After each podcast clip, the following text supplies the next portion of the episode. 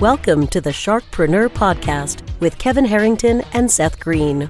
Kevin Harrington is the inventor of the infomercial, one of the original sharks from the hit TV show Shark Tank, and has generated over $5 billion in TV and digital direct response sales. Seth Green is the world's first trusted authority on cutting edge direct response marketing, a best selling author, and the only three time Marketer of the Year nominee.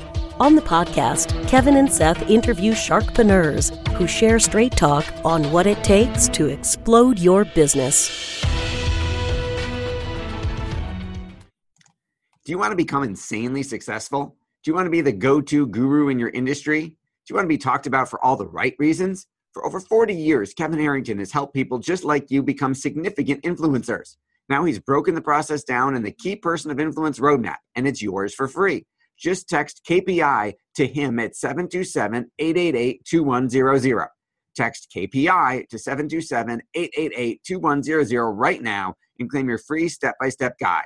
Text KPI to 727 888 2100 to get the recognition you deserve and experience the success as the go to voice everyone listens to in your industry today. Welcome to the Sharkpreneur Podcast. This is your host, Seth Green. Today, I have the good fortune to be joined by Tanner Larsson. Tanner is the founder of Build, Grow, Scale, an e commerce optimization company that specializes in a process called revenue optimization to help brands scale profitably. He's also the author of the best selling book, E Commerce Evolved. BGS's revenue optimization methodology has generated over $400 million in physical product sales over the last three years alone for their clients. I am super excited for today's interview. Tanner, thank you so much for joining us. Awesome. Well, thanks for having me. I love doing this stuff. So. All right. So let's go back in time a little bit. What prompted you? How did you get started? Oh, man. Um, uh, I'm a window cleaner. So I'm basically about as untechnical or as unskilled a trade as you could possibly have uh, built a window cleaning company out of high school, uh, did really well with it. Uh, went blind in my left eye, had to sell the company because the healing process when I had the surgery was a two year healing process. And I couldn't go outside. I couldn't lift anything over five pounds, dropped out of school, everything during that healing process. So I was sitting at home looking at how savings is not a fun way to live. And I turned my attention to the computer and started dabbling online. That was about 2000, early 2000s. Um, and found the whole uh, I found ClickBank. I found uh, all this different stuff that was going on and thinking, oh my God, I'm going to be a bazillionaire overnight. And then it right. didn't happen. And I realized the internet was just another medium for real business. And at that point, kind of became a student. I was already a direct response guy offline, and I kind of applied that to online and loved physical products. And the rest kind of just progressed its way up to where we're at today. Okay, and obviously the longer version of that fills your book, which everybody should go get. Um, again, e-commerce evolved. All right, so what was the first? Uh, I'm sure you still remember first sale you ever made online. Man, yeah, the first sale I ever made um, was actually an info product. Um, surprisingly enough, I, I found ClickBank and was like, oh man, I could create an info product on how to create your own window cleaning business because that's what I had done built this huge product, multimedia product in early 2001 before multimedia was even a thing. Took me forever to get it online. It took almost a year before I was actually able to sell it. And then no sales came in. And then I just kept holding my breath. And finally, one sale came in. I had written a bunch of articles back in the eZine article days. And all of a sudden, I got like 17 clicks off that one and one bought. And I was just in heaven and it became a real thing at that point.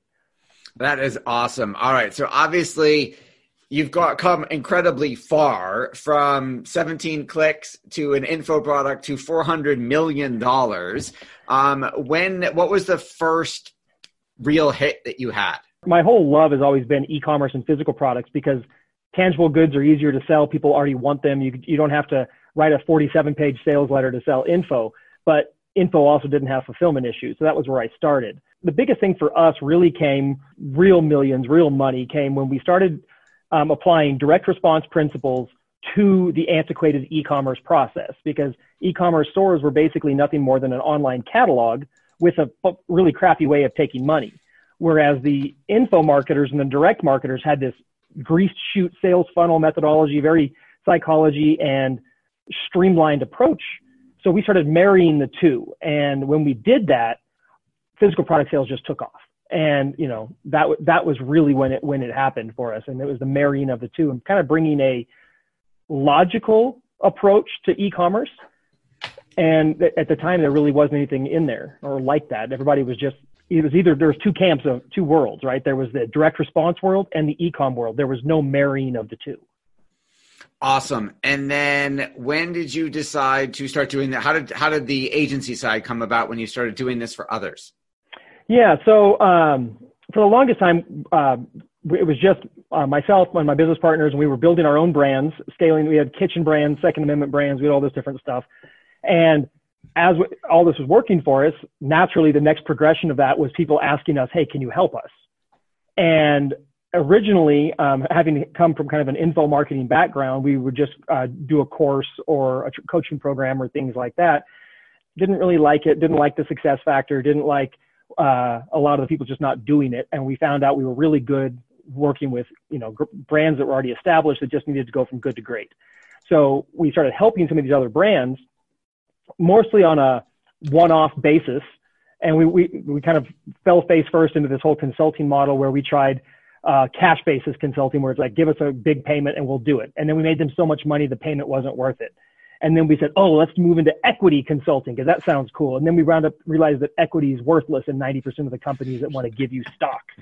And that wasn't worth anything. Um, and then we started realizing that the consulting model didn't really work for us. So what we found was we rather work with fewer brands and form actually back end partnerships where we actually become the optimization and data back end for these companies, do the work. They are free to run their business while we're doing our stuff. And then we share in the ups and downs by doing that. Um, and that was about three years ago that we really decided to make that an offering and um, very selective. You know, we, are not, it's not a scalable part of our business. So we, to, to take on a client, we usually let go a client kind of thing. So it's a, uh, very, very tight knit thing. Most of our clients we don't let go. Our, um, our average clients are around 18 months uh, that we have been with us so far. Um, and the only time we do is when we have to fire that bottom 10%, right? Because you got to keep growing. Um, but that was really what it was. We found out we were really good at one thing, which was revenue optimization. And that was really when our business truly took off. When we started doing success by subtraction and cutting away all the other crap and only doing what we're good at, like, I'm not going to teach you traffic. There's traffic guys out there. I'm, I used to do a ton of product sourcing. I can do OEM, all that stuff, but I'm not going to teach you that because what I'm really the best at is taking your store, optimizing that buyer's journey, and helping you double or triple the, your revenue within 90 to 180 days. That's what we do. That is absolutely incredible. And what does that look like? I, am sure it varies, but you're talking about 90 day, you're talking about a relatively short time period. Yes. What type of investment, and we won't quote you, are you looking for from the clients on the fee side? And then what type of um, are we talking about what type of ad budgets are you working with? Yep. And like what type of minimums do you have? How do you know if something's right for you? Talk totally. a little bit about your client selection process. Absolutely. So um, as it stands right now, we pretty much looking at clients that are a minimum of 10 million a year. That would be our baseline um, client roster right now. Most of our clients are bigger than that, but we always find that there's usually one of those sweet spot clients that are in that about range that literally just need a few little things to really explode. They've hit that ceiling and don't know why. Um, they're definitely physical product sellers, widgets, lotions, potions, thigh cream, butt cream, whatever. Um, we don't really do a lot with info or service. It's definitely physical product, primarily store based. Um, if you use a, a, funnel for acquisition, that's cool, but to really build out a, biz, uh, a business with returning customer rate and all of that, you need to have a store. Um, the, what we've been able to do with direct response and conversion rate optimization with revenue optimization on a store means our conversion rates are five, six, seven, eight percent on a store, which used to only be doable on a on a funnel. So right. store ideally, um, they're doing they're they're actively spending on ads. Um, obviously, if they're doing 10 million, they're spending heavily on ads. Hopefully, um, they also must not believe in an advertising budget um, because if we're making you money and your your ROAS is up, then you need to be spending more. Exactly. Right. So that's usually the only time we ever wind up uh, letting the client go is based on like a, a, ceiling that they don't believe their advertising can exceed. Um, so with that, uh, higher the AOV, the better, but obviously it depends on different industries. We work with everything from supplements to apparel to uh, belts to hats to um, all, we, all kinds of little widgets and gizmos. It, it doesn't really matter as long as it's a. They got to be quality products. We don't sell crap. We don't work with crap brands. Um, and then, so yeah, they're doing about 10 million a year. They're spending on advertising. And then usually what happens is our process is more about, um, it, it's an ongoing, like a long, we, we look at it as a long-term investment, a long-term thing. So our fee structure, there's an upfront getting started fee that can vary between 10,000 and 100,000, literally depending on how broken are they, how much work is there involved to just get them to a baseline level that we can start working forward because um, all of our stuff is based on data. So we have a massive data science team. Uh, we have about 45 employees that do nothing but revenue optimization all day for our sites. Um, that team has to go in there first, fix the Google Analytics, tag the site correctly, apply all of our best practices, standard stuff, to then start collecting correctly moving forward, so we can do the cool split tests and the stuff like that. So that um, process, usually just the best practices and fixing the broken stuff, um, usually can give a 60% lift or more to a site um, within the first, you know, 30, 60 days, really. As long, and that's not with any additional ad spend. We're just taking what they're already doing and making it work better. Then they can scale. Then we start running all the crazy tests and things like that. Um, and then on the ongoing thing, we take a percentage of revenue as our fee. And it's a reverse sliding scale. As revenue increases, our fee, go, our fee percentage drops. Um, and then again, it rises and falls as the store does. So we, you know, we're vested in the growth of the store.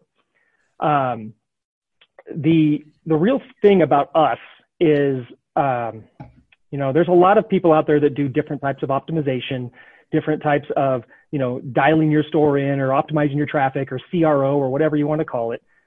Um, the the thing that really kind of separates us from the rest is that's all we do. But the other side of it is we have through our what we call our amplified program, which is what we've just been talking about.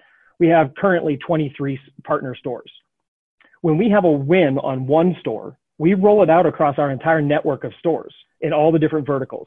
Now, that win does not necessarily win in all the different verticals, but we take a, a, a positive win and find out how it perceives in supplements, in weaving, in uh, knitting, in all these different verticals that we're in, and we have this amassed this massive data library so we can very easily take a new store and they get the benefit of that library of data and tests that we've already run to put the best foot forward in optimizing them and getting them going. And uh, it's it's the philosophy of a rising tide raises all ships. And our that's why our clients win so big because it's not one against the other it's everybody wins together. So that was to all right so that segues into my next question do it, do you have clients who are in the same niche? And if so, how do you get that rising tide to lift all boats when they hypothetically might be literally going after the same customer? Perfect. Yeah, we actually don't have any direct competitors. We have okay, so you've avoided people that. in the same like maybe sell to the same apparel market, but not like maybe 60 year old conservative male. They both have the same customer, but they're not competing brands. We we don't take on competing brands just on an ethics thing. We also sold our own brands because there was a conflict of interest there as well.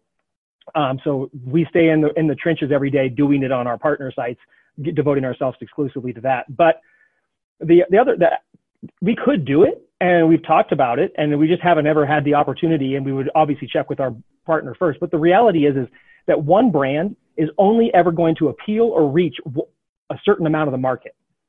Even if you're two identical brands selling the exact same thing, your your brand message, everything is different enough that you'll only appeal to a certain subset. So we don't really believe in competition. It's more like collaboration because cross promoting, cross pollinating, and mixing those audiences is going to make both stores lift. So, you know. Absolutely. What do you like best about what you do? Man, um, I mean, I never thought I'd be a, like going from a window cleaner to being a geek, which is kind of crazy. Like I was outside, now I sit behind a desk. But the really cool thing about what we do is not the money. It's not seeing the percentage increases. It's that backside of that. Like our clients are, are and their families and seeing their lives literally completely transform. Now we do work with some bigger brands that are already Fortune 100, 500. You're not really changing any, any specific life there, but some of the smaller brands that we work with in the eight to 10 to 20, 30 million dollar range, or the ones that we started with before who've been with us um, for a long time, like Anson Belts, you know, the father and son team built the company up. We took them from, you know, just about a seven figure brand and now they're a $10 million brand. It literally transformed their entire lives. And we've built these relationships and friendships where it's just it's amazing, and that's the best part. That is absolutely incredible. With all the success you've achieved, what's your biggest challenge now? Honestly, our biggest challenge now is uh, is growth. Is taking BGS to the next level. Uh, we really believe that what we're doing um, is very uh, it's definitely needed, but we feel like we're like the only ones who really do it the way we, in our in our methodology. And uh, a lot of our clients actually call us the best kept secret in e-commerce. And the, I always my response is, dude, I'm not trying to be a secret. Like we're not. We don't want to be a secret. We want to be out there. That's why I wrote my book. That's why I'm rewriting my book right now. So our biggest challenge is just getting the word out and you know reaching reaching a larger audience. We want to impact e-commerce on a disruption level and help everybody through different levels of different things that we can do. But we'd really like to definitely change the landscape for e-commerce. Obviously, long-term goal, but it's tough.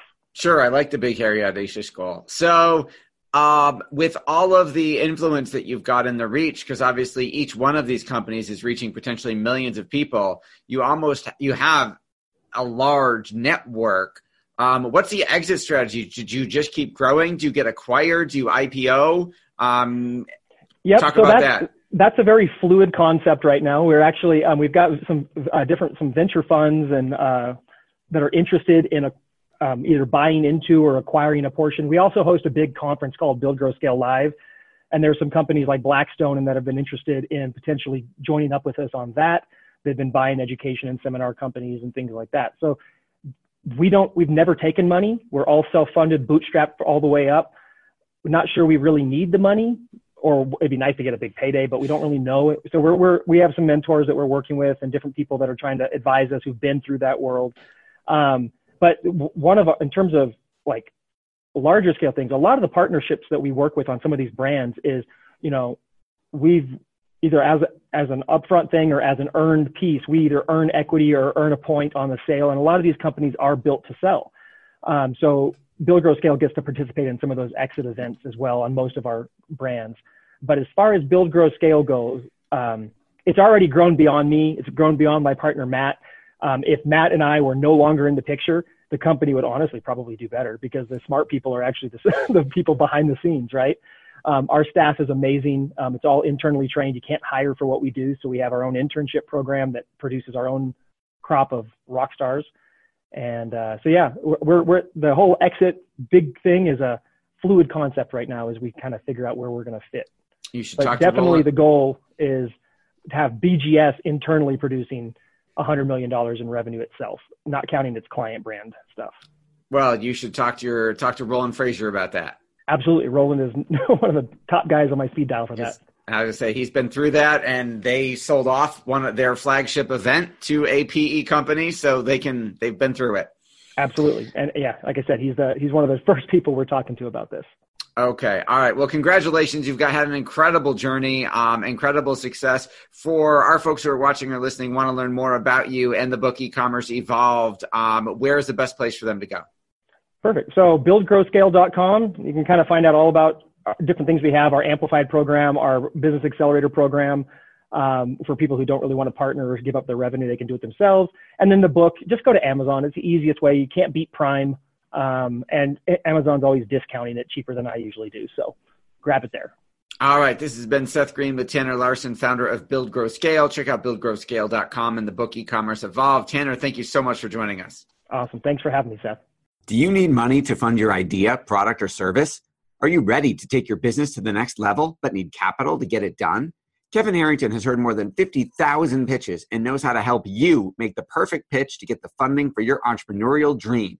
He's distilled the process down in his perfect pitch cheat sheet, and it's yours for free. Just text pitch to him right now at 727 888 2100. Text pitch to 727 888 2100 right now and claim your free perfect pitch cheat sheet. Text pitch to 727 888 2100 to start funding your dream today. This show has been produced by Market Domination LLC. To discover how you can have your own show completely done for you and turn it into a real published book and become the authority in your marketplace, go to www.marketdominationllc.com slash podcast offer.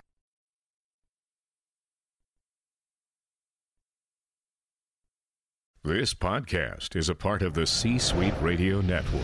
For more top business podcasts, visit c-suiteradio.com.